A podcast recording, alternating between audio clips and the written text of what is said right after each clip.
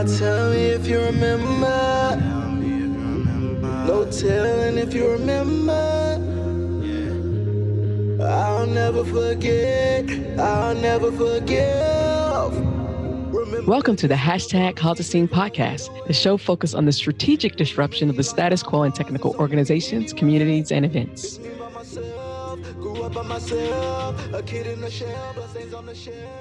Hello, everyone, and welcome to today's episode of the hashtag Cause a Scene podcast. I have a guest, someone who I do not know, someone who came across my feed, and I immediately went to um, his DMs and said, Hey, would you like to be on the show? I'd like to introduce you to Max Jordan. Pronouns are he, him, his. Max, could you please introduce yourself to the audience? Uh, Kim, thank you so much for having me on your podcast. Um, so yeah, my first name is Max Jordan, last name Nguemeni Tiako.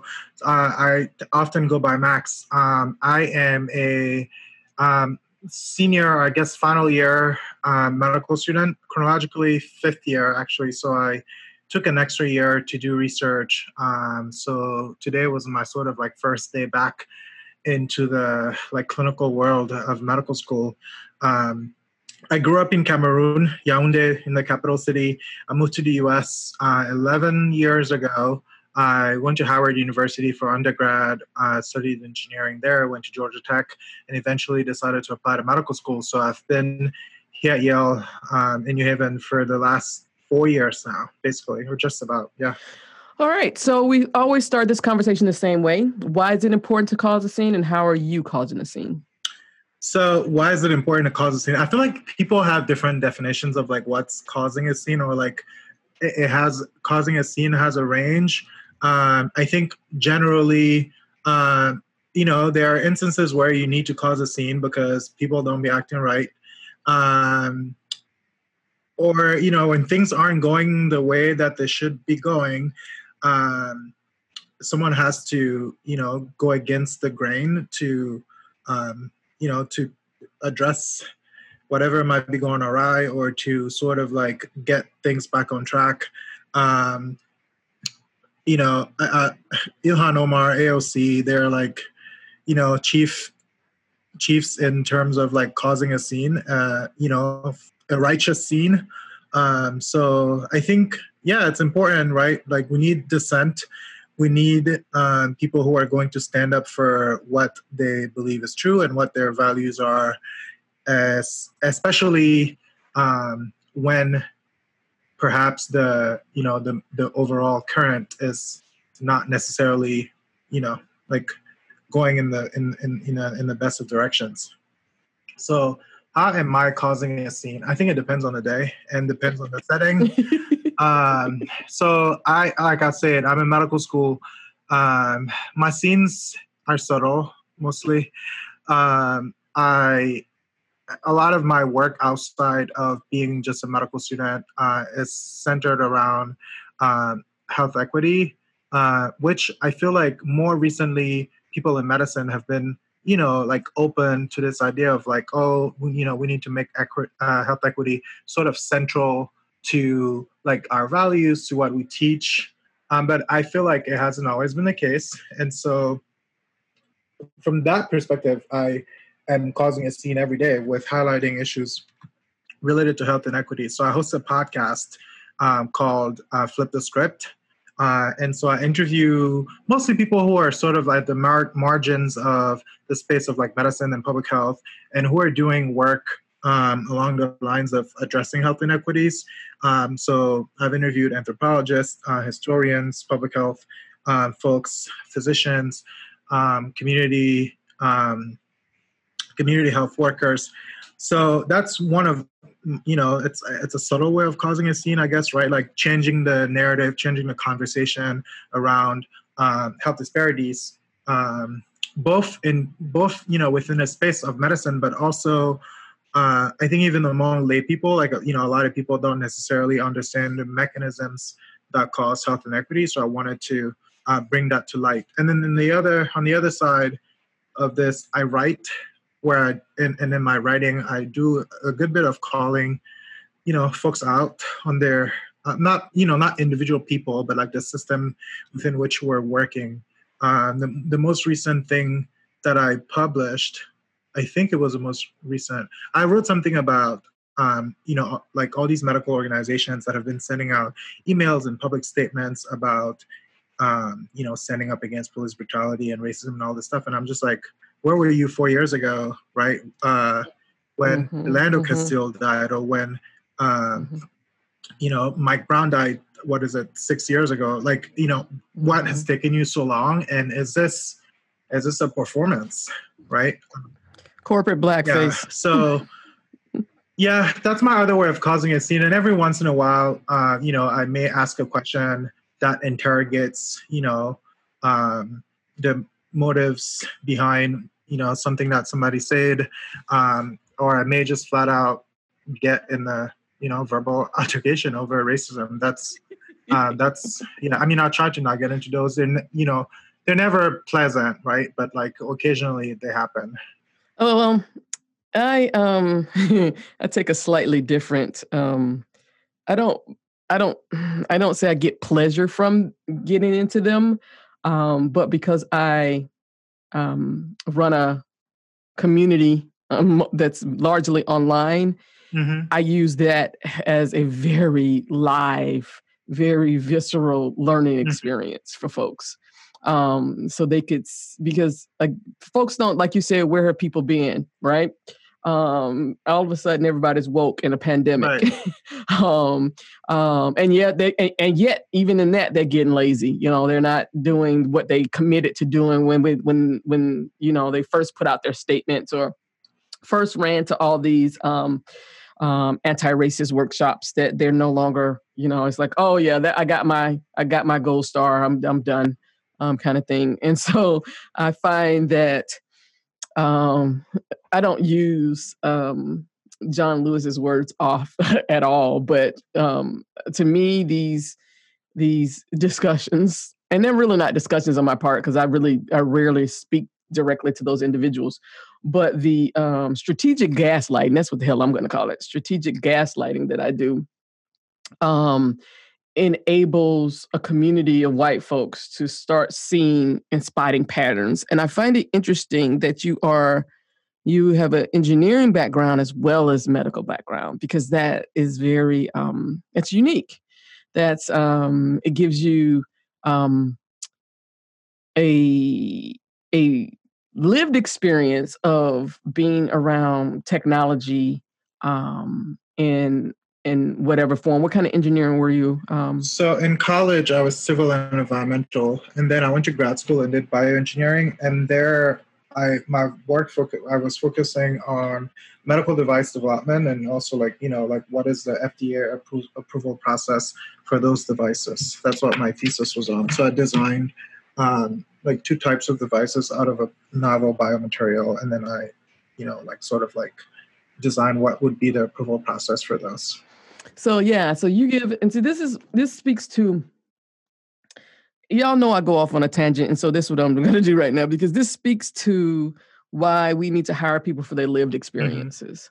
Um, we're no longer creating widgets. I say it all the time. We're um, this is a knowledge economy, and your lived experience with creating bio um, medical devices, going through the process, as well as now being in the hospitals um, as we're going through this mess. You see a lot of things that a lot of people um, don't even know that they don't even know. And this is the thing that gets me with all the you know, all these people have these, you know, Black Lives Matter statements. All these people want to put anti-racist. Um, I have never seen so many people reaching out to me, telling me they want to have an anti-racist organization. Like you don't even know what the hell that Mhm. is. It's just some term that you're using.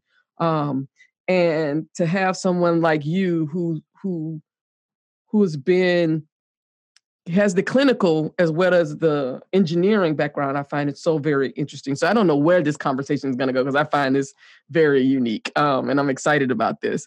But could you tell me what your research was about when you took your year off? Uh, so I I left New Haven. I went to Penn, um, and I was so I have two sort of like umbrellas in my research interests. I look, I'm interested in drug policy overall, and then I'm also interested in sort of like environmental policies, like and what I'm sorry, what kind of policy drug overall? policy, right? Okay, Um, that's what I thought. Okay. and Mhm. then my other interest is like environmental policy, especially having studied civil and environmental engineering, sort of thinking about like how how um, how does the environment that we live in, how does the way we design our cities ultimately like impact our health? Um, um, so the projects that I worked on, one project was looking at tree canopy coverage, like residential. I was gonna say, I was just gonna say, I just saw some research on that. Okay, go ahead. yeah, I was looking at residential tree canopy coverage and, and as it relates to maternal health. Um, and then the other project I worked on, I I was interested in. So you know, we're obviously in the middle of an opioid ep- epidemic. So I analyzed basically how well are we treating opioid use disorder, you know, in pregnant women over um, over the last decade or so, right? Have we gotten better? Where you know, what are things that we need to improve upon? Um, so those were my two sort of like big projects this past year. One of the things that's really interesting for me, and this is where um, you know, folks, that I'm about to connect some dots for you. Mhm. This is where um, I I challenge a lot of people. So when um, I believe the, the the young woman's name is Greta, the the the um, Greta climate Thunberg- change. Thunberg, Yes. uh, Um, pronounce her last name. Yeah. when she came when she you know came here and everybody was patting her on the back and and i called it i was like oh and you finally have your little your this the the, the movement finally has its perfect little white emblem it's white Mhm. um, um, vision of what um, now people can get involved in because indigenous and people of color have been talking about these things forever Mhm. because these things have been in our communities. And so when you talk about the trees, one of the things that I um, recently was reading about, you know, um, how, so I'm tying all this together when it comes to like redlining and suburbs and gentrification, and and it comes to the fact that in inner cities when um, this um, you know when you stop divesting in um home if if if if home value is where you you know you putting all your money like it's shitty that that's how we fund our schools.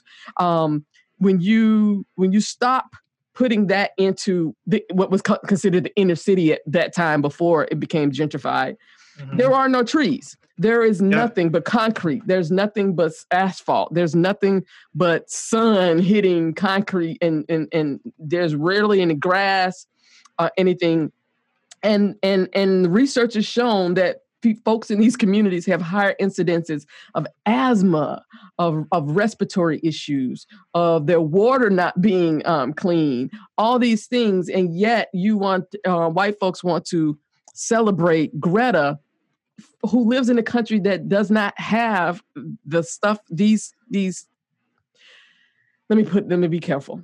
I'm not going to say she doesn't what i'm going to say is she doesn't live in these communities she knows Mhm. nothing about the lived experience of these communities that have these um these pollutants and polluters at their in their backyards and Mhm. yet we would we want to amplify her because um there's a, a hulu um, documentary that's coming out about her what happened to all of the brown and indigenous people from all over the world who've been screaming about this? Where is their voices? Where where do they get amplified? They don't. Um, and so when you saw all the the um, the news that was coming out after her visit here was it was the, the white media couldn't help itself. It was Greta and others. It was like Mhm. what? Whoa! Where, where did this come from? right. Why can't these individuals with the lived experience of this stuff be the ones that tell you what? Because I'm living with the asthma, I'm living with the respiratory issues, I'm living with um, a food desert. So I, I am what now they call obese because the only place I can get food is from the Dollar Tree uh, or Mhm. for a quick a quick trip or whatever the case may be. Um, Mhm. it's really insidious that folks don't see that it takes folks like you and I to sit somebody down and basically shake the shit out of them and like, "Uh, come on, wake up. um, it was one of the arguments I was having um, when when um, Bernie was still in the um, and I don't know how you feel about this, and you know we'll we can talk about this. When Bernie was still in the race, was everybody's um, um, thing was if you were against it, well, you don't believe in Medicare for all. I was like, come on, come, wait a minute, people. Most people believe that folks should have health care. Mhm. But when your candidate won't talk about race how the hell can he talk about Medicare for all when our current medical system is fundamentally rooted in white supremacy and harming black and brown people? Mm-hmm. And no one can have that conversation with me. I was like, this, I don't care. I need you to have that conversation. How are you going to replicate? How are you going to um, um, stop infant black and um, infant and more um, women mortality rates? Mm-hmm. Um, because that's rooted in white supremacy. How are you going to I'm sure as a medical student, there's absolutely nothing in your books that says black people have thicker, uh, thicker dermis, the epidermis than white people. But um, medical students believe that shit. So where the hell is that coming from? That needs to be addressed. You know, it's like all these things that are inherently racist about the medical system, and no one wants to talk about it. They they all want to just throw the oh, I have this Black Lives Matters, you know, like you were saying, we want to change, but you're not talking about the problems. Mm-hmm. So talk yeah. about talk to me about what that's like to be in it because I'm just on the outside looking in.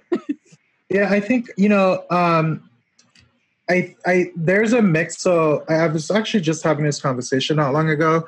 Um, I think so. You mentioned the the thick skin part, right? So this is uh, this is these are findings from a study that was done at the University of Virginia. I think in around like 2016 is when it was published, and you know a significant number or a concerning number of participants in the study did hold these sort of like very obviously debunked um, you know beliefs about black people um, but they were the minority and i actually think that that is less an issue as opposed to the sort of like general lack of empathy that people might you know that people um, people just don't grant us the same empathy and i and it's hard to tease out whether that is necessarily associated with like the belief that we have thicker skin so we don't pay uh, so we don't feel pain as much or whether it's simply because um, I don't know, like you've had like limited contact with black people, you've absorbed all these like racist,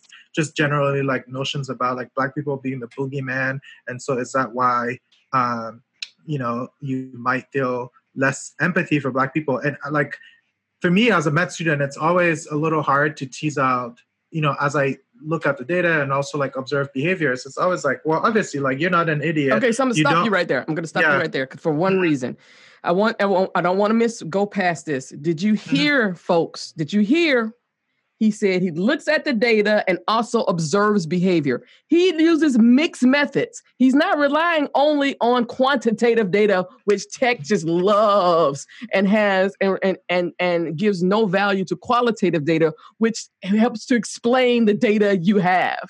So I wanted to, and because I'm always having that conversation, so I'm happy you said that without me prodding it or anything, mm-hmm. because it is important that people understand when you tell me, oh, we had the data, my questions is my questions become who decided what questions to ask? Who asked mm-hmm. the questions? Who answered the questions? Who got to evaluate the questions? All these things are about qualitative, and no one right. wants to have those conversations. But I just wanted to because um, I do this because my audience is largely white folks, and I need mm-hmm. them to understand. So th- I just you just set it up perfectly for me to say, see, people in the space are using um, qualitative data um, or mixed methods. And also, before you get started again, I really want to hit on the opioid thing because that's mm-hmm. your background. And it says so much about why Black people didn't get caught up in the opioid addic- um, addiction in the beginning.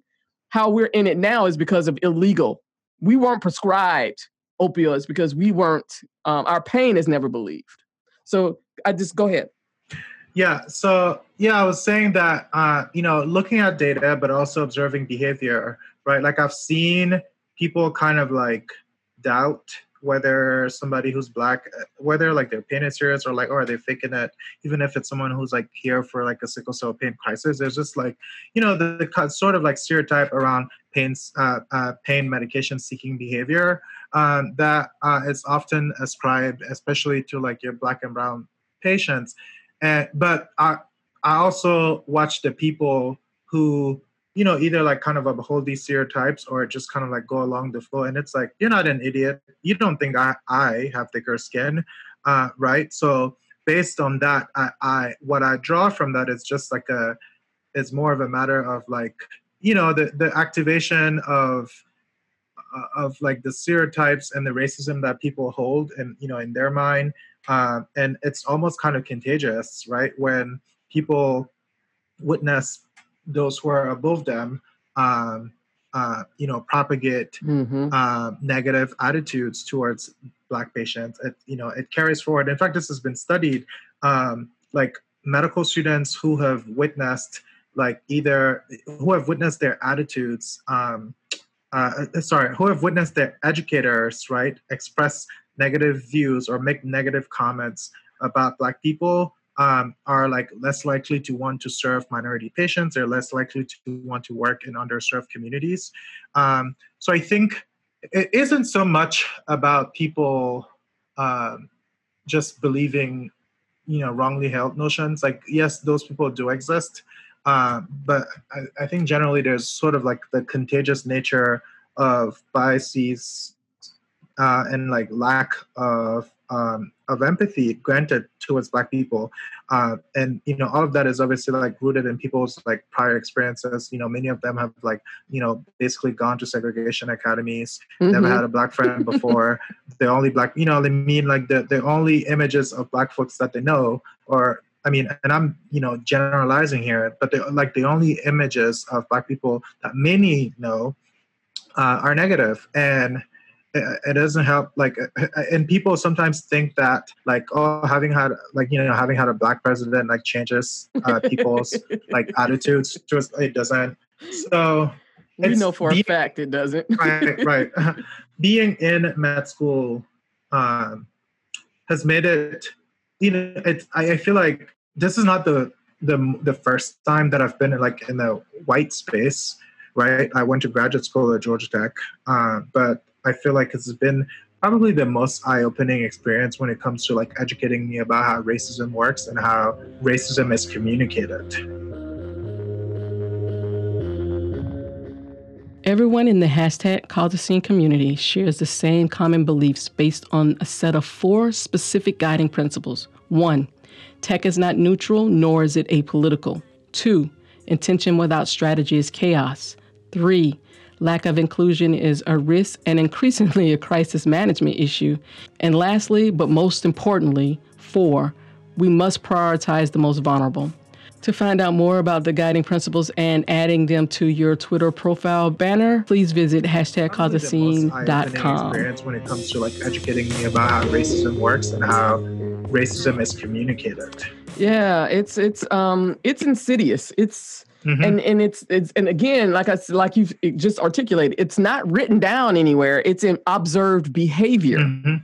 that people pick up these things, and um, when they don't challenge them, they become ingrained, and it gets passed on from one Yeah. generation of doctors to the next generation of doctors. Yeah, we call that a silent curriculum, literally, right? It's Oh, wow, It's okay. like- yeah, um, That makes it's sense. not like the official curriculum. It's Mhm. silent, but people do adopt it. Um, yeah. Um, so what have you um because I think the article, the tweet that got my attention, let me get to it, Mhm. um, was about um it was uh, you were responding to someone who said COVID-19 is disproportionately affecting um, is disproportionately affecting Black uh, African Americans and other minority con- companies, and he had just gotten off a Zoom call. Yeah, communities, and Mhm. you j- he just gotten off a Zoom call, and you um, kind of let him have it. Um, oh God. Yeah. So Francis Collins, uh, he said COVID nineteen is disproportionately affecting African Americans and other minority communities. He got on a Zoom call with the Congressional Black Caucus to discuss why and how the NIH can address this. And I was like, oh really? Um, Okay, so I'm gonna stop you right there because if you could see his face. you can see the the skepticism and the sarcasm the, the sarcasm in your tone in your face go ahead Okay, this is why I said this, right? Francis Collins, director of NIH. So not not long ago, like I think it was the fall. Uh, i'll stop you right there what does the nih stand for Sorry, National Institute of Health. So Okay. that's like the branch of the federal government that does a lot of like you know funding uh, research uh, across you know academic institutions and even nonprofit, basically funding science, uh, funding science among others. Right, there's a National Science Foundation, but NIH focuses on health-related research.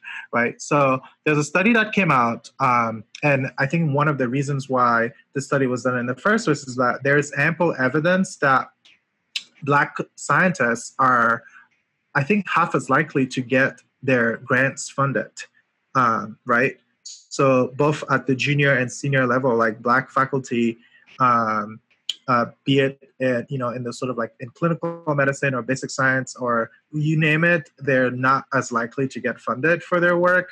Uh, and so they were like, oh, why is that? Like, what are the reasons? And so they went and investigated. And one of the things that they found is one, the uh, that black scientists are more likely you know when you think about health are more likely to to to study or to to submit grants that want to focus on like community health addressing racial disparities um, and, and, basically those things are the lowest like scored. They're you know they're, they're like they're the, le- they're the least funded uh, uh, topics from the NIH. So like people who want to study community health, health equity, patient centered, um, uh, uh, you know, like you know, patient centered, uh, patient centered like methods uh, in terms of like you know clinical care. Uh, there are other other things that are also like really poorly funded. Like a key, they look at keywords, right? Ovary was a keyword, uh, so basically women's health, right? So they look at the things.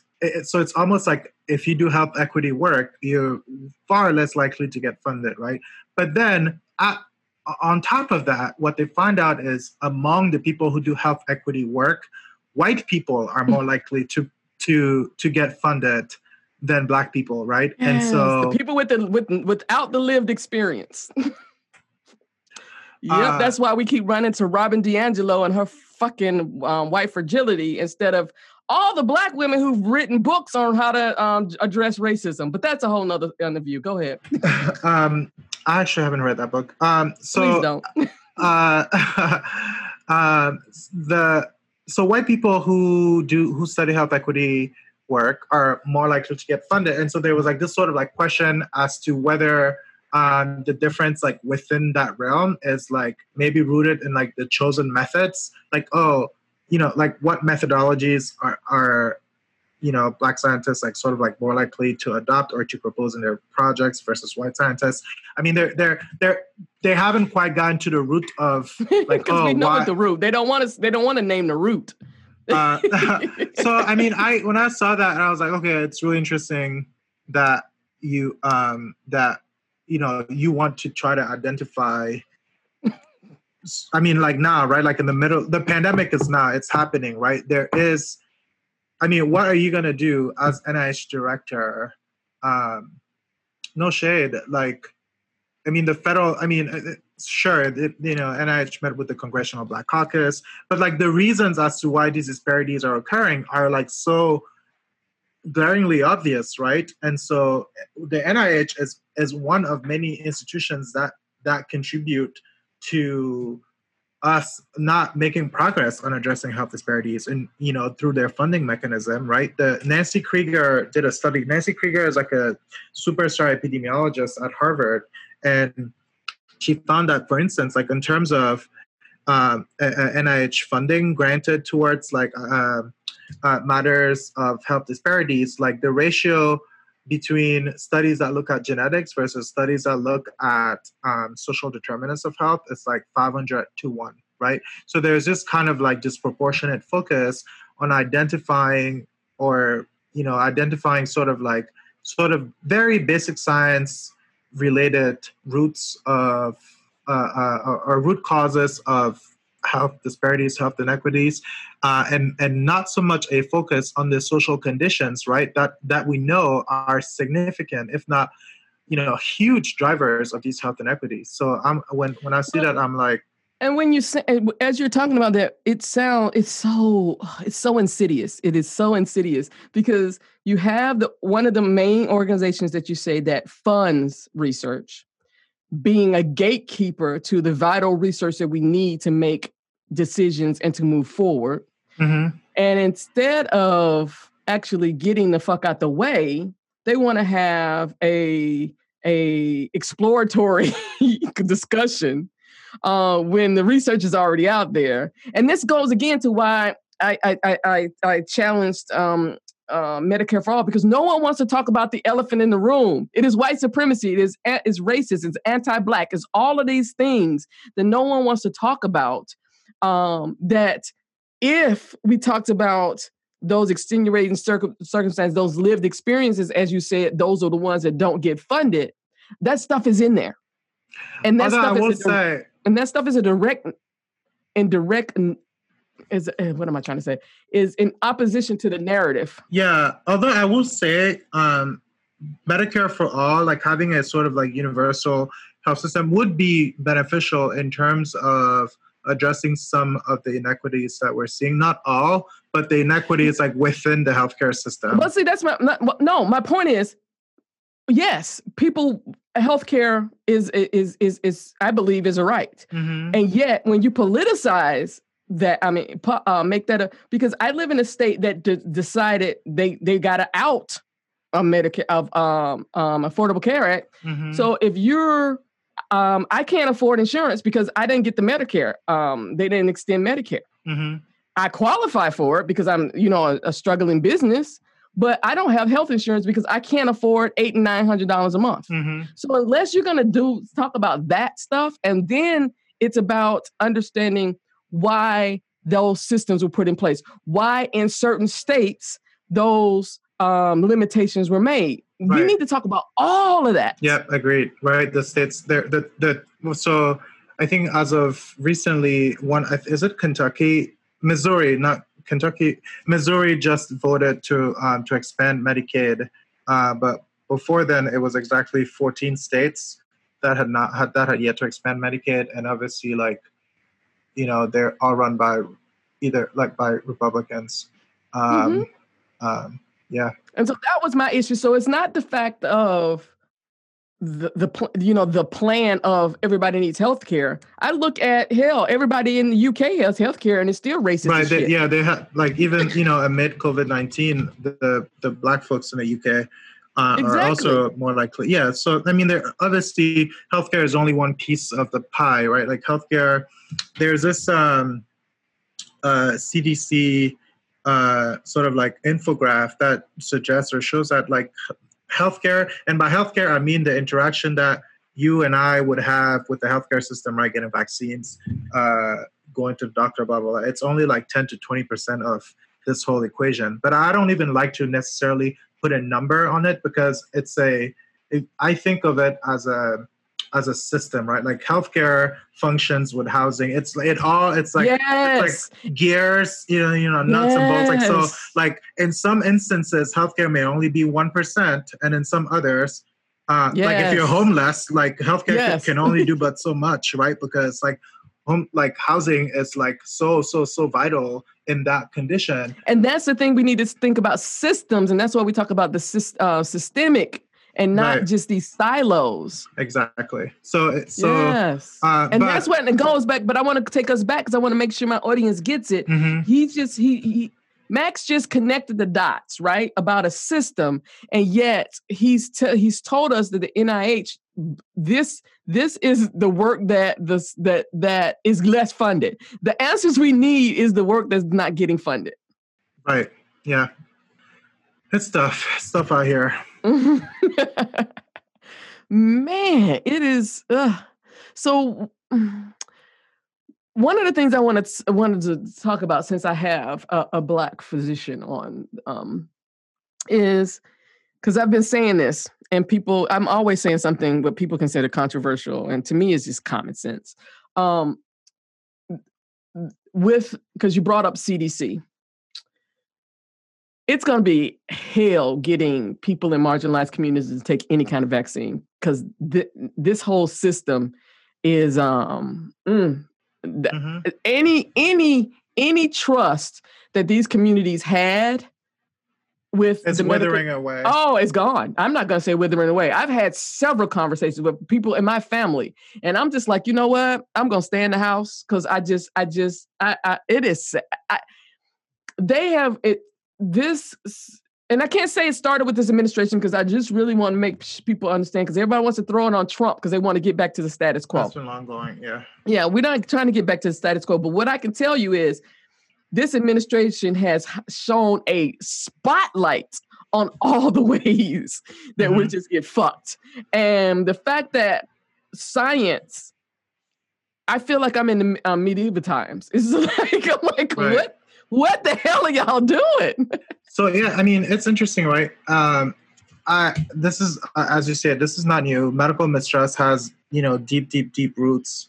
Uh, the medical field has been an accomplice in oppression uh, of Black folks, you know, first centuries, right? Like there were physicians who, physicians were instrumental in like the freaking transatlantic slave trade, uh, right? And, and, so the the history is so long, um, and I mean, you know, we could talk about so much of the medical, you know, in, uh, uh, uh, experimentation that was done on Black folks. You know, mm-hmm. think about the mm-hmm. Tuskegee experiment, which is like the, one of the most popular things that get talked about, or like you know, um, those doctors at Johns Hopkins stealing Henrietta, really, it is stealing, stealing Henrietta Lacks cells, and those are like the two big, you know, like events that we talk about. But there's so many more.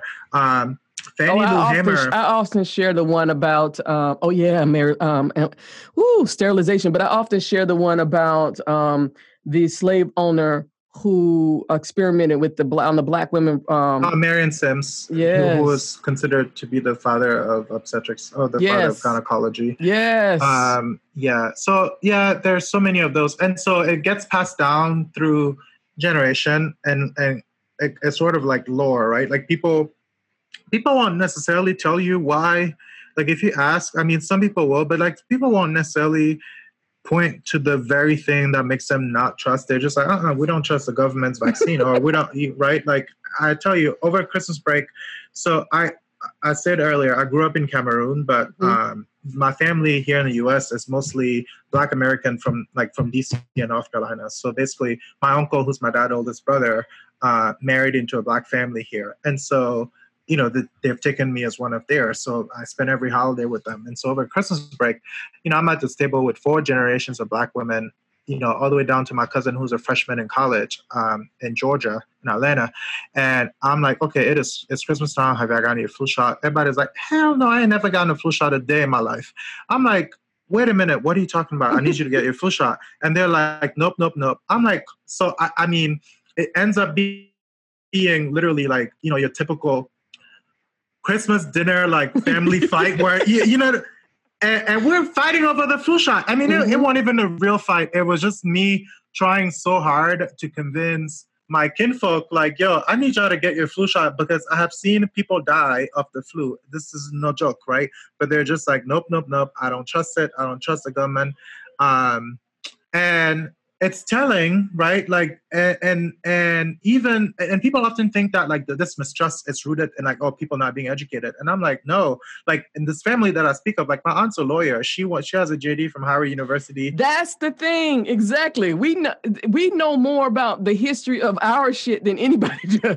Yeah it's not only you know education is not the only element exactly. of it right? There's there's like deep seated right passed down generation generation. I mean the only reason why two people people at the table have gotten had gotten it. My aunt is a respiratory therapist, mm-hmm. and, uh, and so she works in healthcare. She mm-hmm. has to get her flu shot, and mm-hmm. then Grandma Pookie is elderly, and so my aunt, who's a respiratory a respiratory therapist, she's not playing around with her mama walking around not getting a flu shot. She's like, "You're old. You're mm-hmm. getting a flu shot because I'm."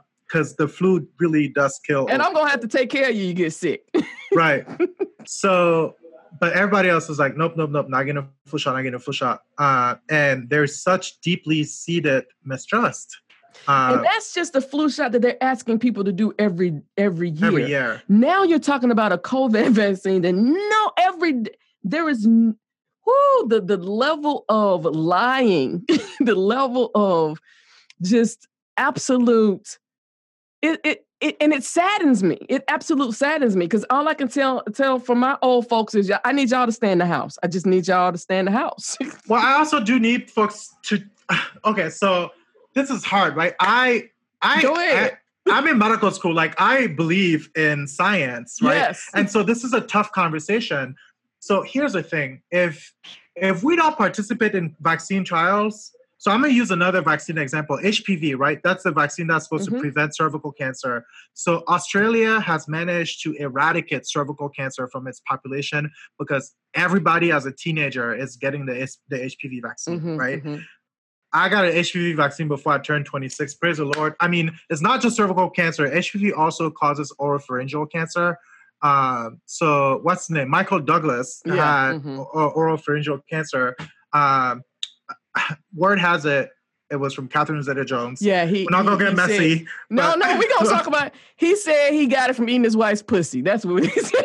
exactly right like so i mean that is a common way for men to get it and, and there Mhm. is no test by the way right women you know you can get the pap smear Yeah. um there there's not a way of testing you know for there there are three strains of the H, of hpv that are Mhm. known for causing cancer uh we don't have a test for that in men Mhm. so so but here's the thing this there's a study that showed right the the strains of HPV that are more commonly found among black girls or black teenagers um, are not as hardly targeted by the vaccine that is being circulated. Why is that? Right, like things like that. You think about who was who were the participants in the vaccine trial, Mhm. right? So if we do not participate in in this in the scientific process, we will get left out of um, we get left out of the effectiveness of treatments.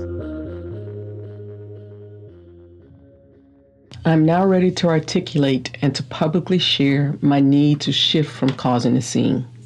Currently, this work, this push for equity, for minimizing harm, and for prioritizing the most vulnerable, is collectively viewed by many as noise, bullying, troublemaking, as contrarian for controversy's sake, rather than what it is a necessary evolution for the overall health and well being of those who work for us, partner with us, buy from us, invest in us, and society as a whole. My focus from this day forward is to forge a path to welcoming and psychological safety in systems, institutions, and policies at scale because I will no longer put new wine into old wineskins. My team and I will be spending the next few months making the necessary changes to ensure that my new commitment to doing the proactive work of leading a movement, framed by the guiding principles and seen through an anti racist lens, strategically happens with a relaunch on Juneteenth. To be kept informed of our progress, please follow me on Twitter at KIMCRAYTON1 Kim Crayton 1, and on our new Kim Crayton's Community Cafe Discord server. When I started hashtag Cause a Scene in 2019, it was out of my frustration that no one was listening. Now that you're listening, it's time to get to work. Thank you for the years of support, and I'll meet you on the other side. Have a wonderful day. we get left out of the effectiveness of treatments ultimately i'm gonna use another example. Uh, so kidney transplant right? So or, or any transplant for that matter right? So black folks are have the highest rates of chronic kidney disease. So we're most likely to require a kidney transplant and then like genetics play into this. So like you know the best person to give you a kidney is probably somebody in your family. Um, and so then there is a drug out there that is otherwise a fantastic drug, right? Called t- tacrolimus. We call it TAC.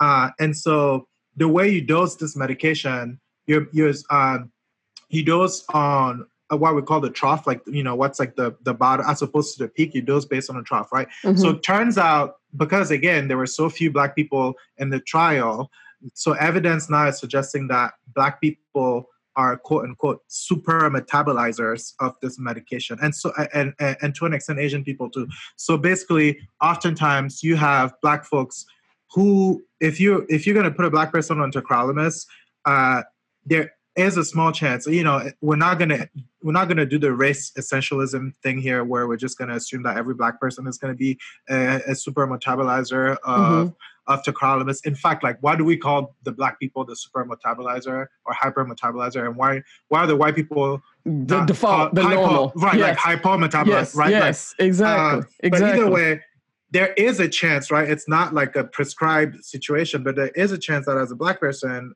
um, on tacrolimus, you end up needing uh, nearly twice as much tacrolimus as, as a white person. But the problem with that is it is also toxic and then can cross the blood-brain barrier when it reaches high doses. And it also is like nephrotoxic as in like it could be it could cause like it could cause an acute uh, uh, acute renal failure. So imagine right this drug that is meant to prevent rejection of a graft right? Rejection of a nor- of a brand new kidney that you just got can also cause failure of the same kidney in the way that it's currently meant to be dosed. And so the way around it is they re- they designed a new medication that's meant to be like extended release so that it won't be hyper metabolized for people who are hyper metabolizers, mm-hmm, right? Mm-hmm, but mm-hmm.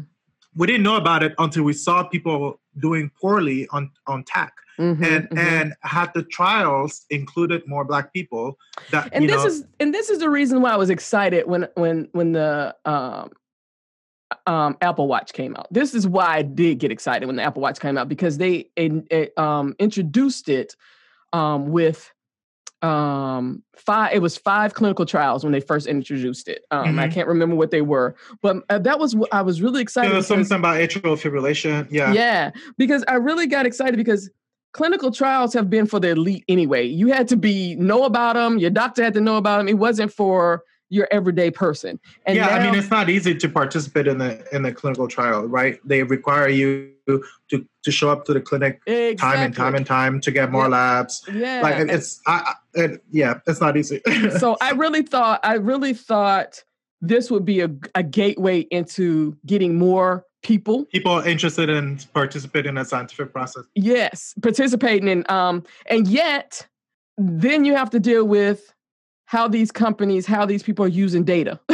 and that's right, a whole right. other thing. Right. that, I mean, you know, it's, it's messy. Issue. It's yes. very messy. Yes. Uh, but I'm telling you, if we don't participate in the scientific process, we will get left out. No, I get it. I absolutely get it. My, th- uh, I, I, I absolutely get it. But it's not on our. It's not on us, right? Like that's think, what I was about to say. Because what'll happen is we'll get shamed for not doing that, and we you don't do you don't do that shit to to people who have a yeah. fucking lived history of being treated like of yes, being abused. Of, exactly of exactly. being abused. So exactly. it's on the. I mean, and so there are folks who are doing this well, who are you know sort of like doing community-based participatory work where like you have community health workers whose job is to you know to to be that bridge right so that uh, it's like culturally informed uh, it's not just like a random you know you're not just like coming from uh, you know from your you know from the university and being like oh yeah we're here to experiment on you or whatever right like so yeah because they've built relationships in the community people trust them they have psychological safety and yet you have the cdc changing making exactly. proclamations or whatever based on pressure from the government. It's like, what the? Let me tell you something. this is the problem with political appointees, right? The CDC, the head of the CDC is appointed by the president of the United States. And, you know, so is the head of HHS. Like a lot of these agencies that are truly meant to be, uh, you know, um, how do you call that, nonpartisan or whatever, Mm-hmm. They are ultimately yeah. political appointees, right? Even though like the current head of CDC is a is a physician, uh, he is a conservative physician, right? In the nineteen in the nineteen eighties during the AIDS epidemic, uh, he was among those who are, you know like saying uh, you know screaming abstinence is the way, right? Oh, he God. is not to be trusted from that like in that perspective, and and, and so you're right. Like pressure from the government. I mean, I have been so so disappointed in the CDC. I used to swear by the CDC, and I'm not kidding when I say this. Yes. I mean, and that's and that's what I've heard. I've heard people who are like who are in the city. They're like that used to be the pride and joy of the city, and now we're just like, what the hell? So I mean, and and when I tell you, when I got into this the flu argument with the fam- with my family, right? My whole thing was always like, oh, like, look, y'all, this this from the CDC,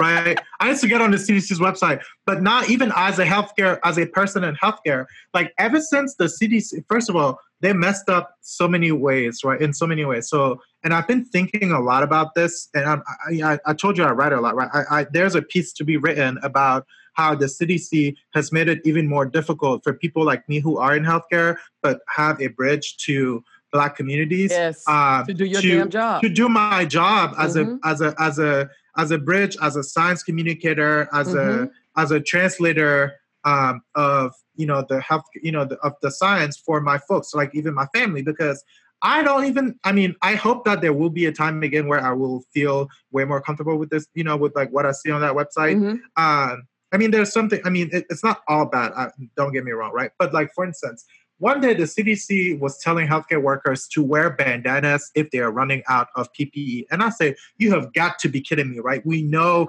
the evidence on bandanas is not good, right? Like. Mm-hmm why are you right you're the, the the cdc is the sort of like is the mothership mm-hmm, right? Mm-hmm. and so had a had a wonderful reputation. the guidelines that the cdc is putting out should never be like sort of like okay well shit shit is hitting the fan so y'all just gonna have to do what you gotta do put a bandana on. That, that that's what the cdc told us. I said hold on wait a minute exactly. And, oh, oh, you know what? Every man for himself.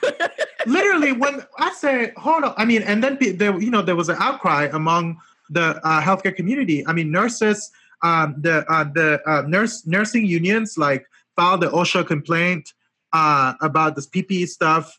what uh, people don't understand, and, and someone broke this down I was watching it um, when when the recent um, um, when it was uh, the recent changes in the um, saying about testing and that people if you don't have symptoms oh, yeah. oh, don't have God. to and and it, and it took someone to break it down because it's even more insidious than that right it's insurance companies follow the CDC guidelines. Mm-hmm. This was going to be a way for them not to pay for testing and that people were going to have to pay for their own test if even if they were asymptomatic.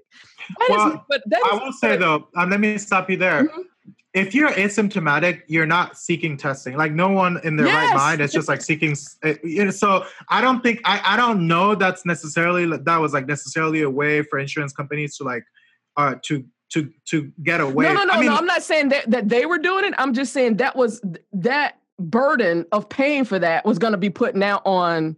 If, uh, if, if, I mean, those tests are really cheap, honestly, right? Like Yale just put out a test that costs like four dollars to make. Us the saliva test that the NBA sponsored.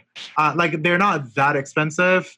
Um, so I think the the I think when the CDC was like, oh, stop testing asymptomatic people, it was like we're giving up, throwing the towel, like Tyrese said. Like they're they're like right because the purpose of testing asymptomatic people is to get ahead yes, of transmission. Exactly. That's my. And, that's what I thought. right, but I think they're just like, listen, throw in the towel. We gonna be into this shit into twenty, well into twenty twenty one. Good God Almighty. Uh, don't tell me that because I got a yes, graduation sir. ahead of me. Yes, sir. That's on you.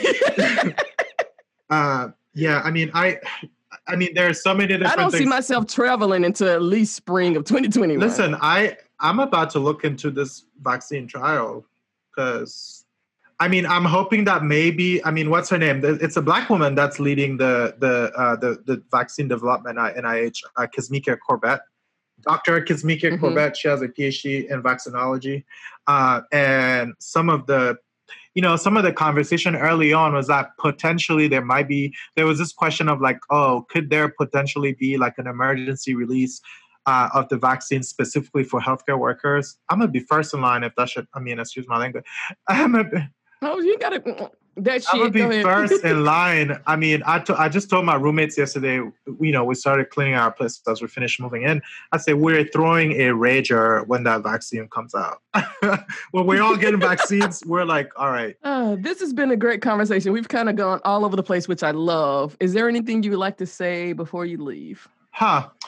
This is a tough one. Uh, I think so I want people to, so you know, your lay audience to be, become more acquainted with like the different things that cause what we see in terms of health inequities. Um, what I've what I have found in just like navigating the internet, uh, both among like black, white, uh, lay people, but also among um, uh, like you know folks in healthcare, is that people tend to misattribute the causes of disparities to one thing versus the other. When again, we talked about things being it's a system, right? So um, when Chadwick Boseman died at 43, rest in peace, I was super heartbroken and I got on Twitter and everybody started yelling, Black men, go get your colonoscopy. Uh, he died at 30, you know, he was diagnosed at 39. I don't care if you're 50 uh, or I don't care if you're 30, go get your colonoscopy. I was like, hold on, y'all, that's mm-hmm. not how this works, right? Like, mm-hmm. Um, let's, like, we don't know enough about what, you know, we don't know enough about Chadwick. We don't know whether yes. he carried a gene. Like, yes. we, we have no clue whatsoever. Mm-hmm. Uh, but I think sometimes we can be really quick to extrapolate and attribute, um, uh, you know, the risk or the things that happen to one thing, especially in the space of health, right? Like, oh, you hear you hear that Beyonce had to have an emergency C-section, and we're immediately blaming it on medical racism. And I'm like, we don't we don't know. We were we didn't have the data. We only heard that Beyonce had an emergency C-section because one of the baby's heart rate dropped and and and boom, people are like, oh yeah, medical racism. Even Beyonce can't escape. Like these huge leaps that sometimes we make, uh, I think are counterproductive, right? Uh, especially when we only have one data point. So uh, I just invite folks to again look at the data, look at the behavior, like we talked about earlier, right? Yeah, um, as yeah, opposed yeah. to just and, anecdotes. And also the, the there's a difference between causation and, and, and, and correlation. And correlation. Yeah, exactly. so to that effect, I invite folks to check out my podcast that basically sort of tries to break down mechanisms from history, anthropology, sociology, epidemiology, and, and clinical care. We try to break down mechanisms um, that uh, uh, explain how we got here in terms of health inequities in different arenas. It's flip the script um, and and the the handle is is FlipScript Pod on Twitter, um, and you can follow me on Twitter, Max Jordan underscore and that's me. And I will include all of these um, links, these Twitter links, in in um, the show episode. All right. Uh, this was great. This was fun. Thank you so much for being on here. As I told you, you know, two black folks on here is gonna go like. right. I was like, oh shit, it's seven o'clock already. exactly. Uh, I gotta watch that Verzuz with Monica and. Oh yeah, at, at eight o'clock. Or, yes. exactly. You already know. All right. Thank you. Have a wonderful day. Thank you. Bye-bye. All right. Bye bye.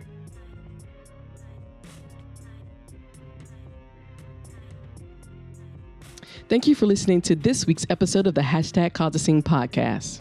And I'd like to thank all our current sponsors of the podcast and the Hashtag Cause a Scene movement. Of course, we strongly encourage everyone to become an individual sponsor of the Hashtag Cause a Scene community. Just visit the website at hashtagcauseascene.com to sign up today. On behalf of everyone here at Hashtag Cause a Scene, we'd like to thank you again for listening to today's show and have a wonderful day.